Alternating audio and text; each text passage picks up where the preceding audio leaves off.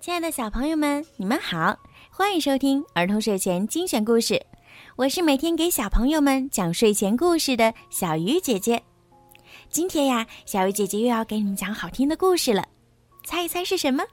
快竖起你们的小耳朵，准备收听吧。小熊的朋友。天气晴朗，风和日丽，小熊却百无聊赖的趴在自家门前。爸爸没有时间陪他玩儿，而他一个人又能玩些什么呢？如果他躲起来，谁会来找他呢？如果要爬树，谁又会跟他比赛呢？没有人，一个都没有。小熊嘟囔着：“我需要一个朋友。”太阳已在天空高高挂起。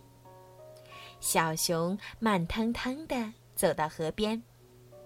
也许它可以在河里搭个水坝，或者用树叶做只小船放到河里，随水飘去。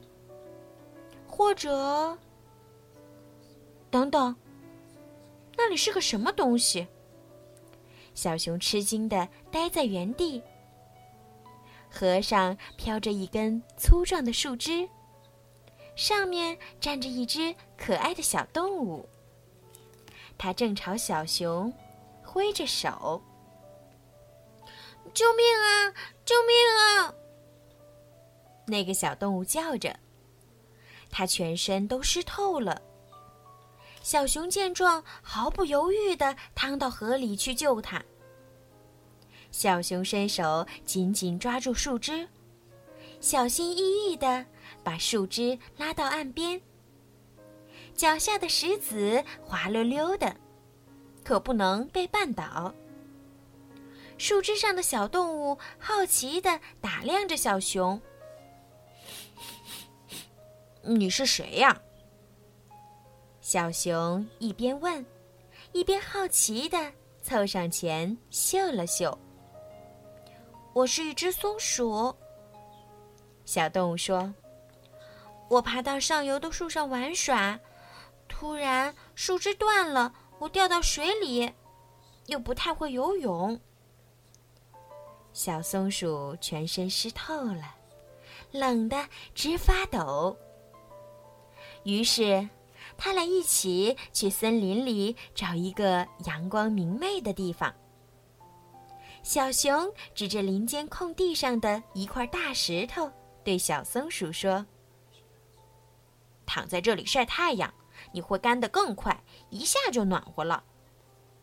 真的吗？小松鼠问道。当然了，小熊回答道。小松鼠全身干透后，小熊紧挨着小松鼠坐下。它和小松鼠互相打量着对方。你看上去真可爱，小熊说。我们可以一起玩吗？小松鼠欢快的点点头。于是他俩开始赛跑，直到都气喘吁吁了才停下。然后他们还玩起了过家家，用树枝和树叶搭了一个洞。最后，他们俩都饿了，小熊饿了，小松鼠也饿了。小熊爬到一棵高高的树上，在那里找到一个蜂巢，从里面掏出一些蜂蜜。小松鼠忙着找寻果子，并搬到河边。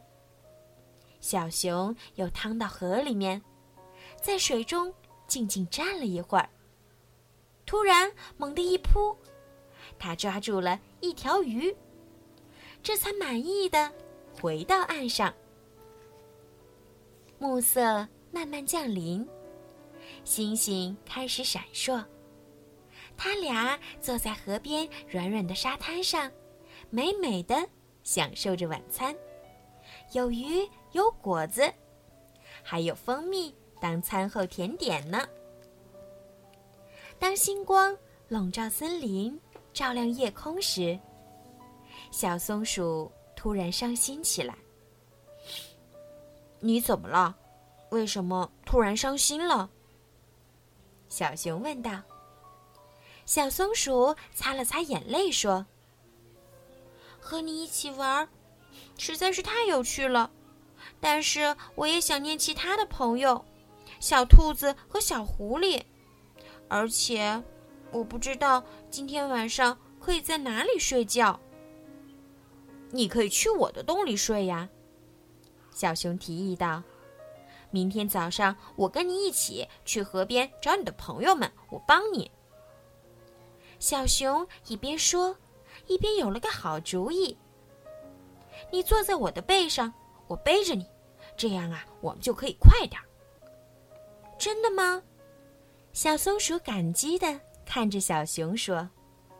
小熊点点头说：“嗯，真的。”于是。他俩一起去了小熊家。星星和月亮为他们照亮了回家的路。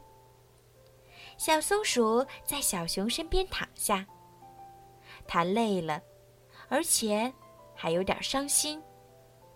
它望着洞外的夜空，月牙儿悬在空中，星星们闪烁着。这些星星，难道？与我在自己家里看到的那些，是同一片星星吗？他问小熊。它们看上去太像了。嗯，是的，所有的动物都能看到这些星星。小熊点头说道：“每个动物都有一颗星星保护着自己。”真的吗？小松鼠问道。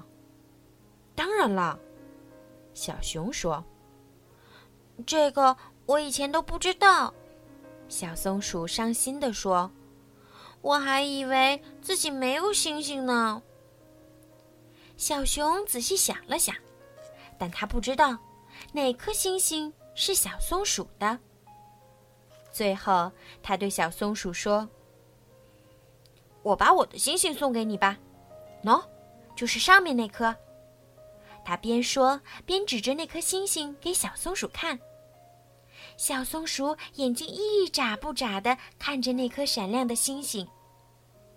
就是这颗星星，小熊承诺道：“它会一直在那里保护你。”小松鼠问道：“那颗星星不能同时属于我们两个人吗？这样，它也会保护你。”小熊又想了想，接着点点头说：“对呀。”这颗星星肯定能做到。小熊忽然想起了什么，他说：“我需要一个朋友，你能做我的朋友吗？”当然，小松鼠说。然后这对好朋友满意的睡着了。好了，孩子们，今天的故事就讲到这儿了。在今天故事的最后呀。小鱼姐姐要祝每一个小朋友今天晚上都可以做一个好梦。如果你们想听到属于你们自己的专属故事，可以让爸爸妈妈加小鱼姐姐私人微信“猫小鱼”全拼九九来为你们点播。好了，孩子们，晚安。